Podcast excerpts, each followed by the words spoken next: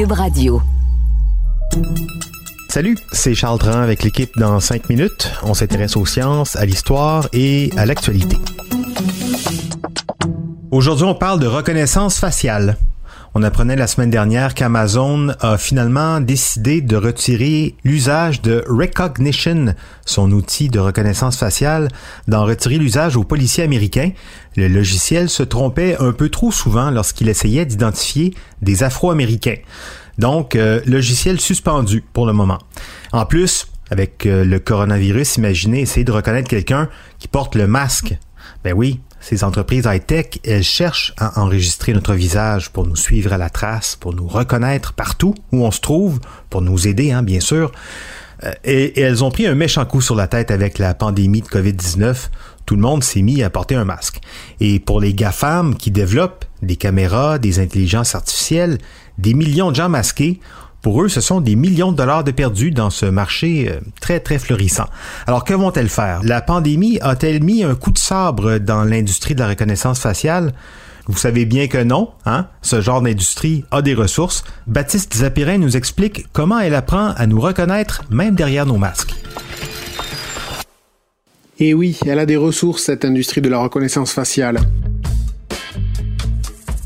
On se souvient qu'il y a deux ans, la firme chinoise CloudWalk avait des soucis pour détecter les visages des Noirs. Alors elle n'avait pas hésité à passer un deal avec le dirigeant du Zimbabwe pour qu'il lui envoie des millions de photos de sa population. Alors vous imaginez bien que abandonner devant un simple masque chirurgical, ou pire, profiter de l'occasion pour se demander si finalement tout ça est bien nécessaire, c'est pas trop le style de la maison. Avant la pandémie de Covid-19, les entreprises spécialisées dans la reconnaissance faciale s'attendaient à installer leur technologie partout.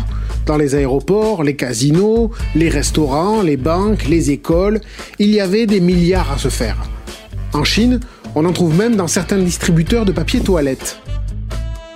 Seulement voilà, le port généralisé du masque menace ce plan d'affaires parfait. Mais bon, on le sait, dans le monde de la tech et de la Startup Nation, tout est question de défis à relever et d'opportunités à saisir. Alors dans la reconnaissance faciale, on tente maintenant de reconnaître les gens masqués. C'est un défi technologique quand même, car la plupart des traits qui distinguent notre visage se situent entre les sourcils et le menton.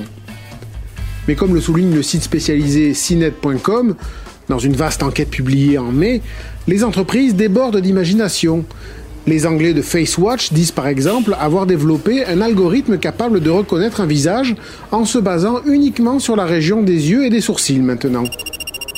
Dans la foulée, ils préparent de quoi identifier les gens derrière toutes sortes de protections, y compris le niqab. Leur objectif semble simple, rien ni personne ne doit leur échapper. Même chose pour la société Safer, spécialisé dans le développement d'intelligence artificielle, capable de reconnaître les visages sur des vidéos en direct. Taux de reconnaissance avec un masque 93,5%. Toujours dans CNET, le porte-parole de Safer, qui voudrait que sa technologie soit utilisée dans les écoles en passant, le porte-parole donc indique que son algorithme est maintenant habitué à travailler avec des gens qui portent des masques au visage. Habitué? Oui, parce que euh, c'est pas parce que les gens se sont mis à porter des masques dans la rue qu'ils ont arrêté de se prendre en selfie. Et CNET, dans sa grande enquête, a découvert que ces compagnies se montaient des bases de données comprenant des milliers de selfies masqués, souvent directement pompés sur Instagram, et bien sûr sans le consentement de qui que ce soit. La compagnie Arbash s'est ainsi bâtie en un rien de temps une collection de 1200 photos, juste en faisant une recherche dans Instagram avec le hashtag masque. Heureusement qu'ils disent que ce n'est pas usage commercial et que c'est juste pour aider la science. Et qu'en pense Facebook, propriétaire du réseau social Instagram, et qui détient d'innombrables photos de milliards de gens dans le monde entier? Nous ne permettons pas à des tiers de collecter ou d'utiliser des photos publiées par nos utilisateurs de cette manière sans leur consentement. Nous continuons d'enquêter. Ça, c'est le communiqué de Facebook cité par CNET. Bref, une fois de plus, nos photos publiques sont exploitées sans consentement pour développer et améliorer des outils de surveillance.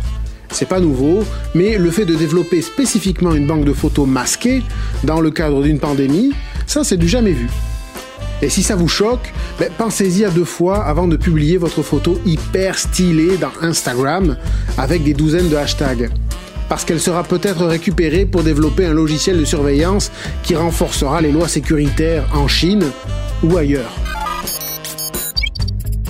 Ah, ce fameux monde d'après, hein? Et si tout ça n'était pas suffisant, l'enquête euh, assez stupéfiante du site CNET révèle même que certaines de ces compagnies demandent même à leurs employés de se prendre en selfie masqué pour nourrir leur propre banque de données.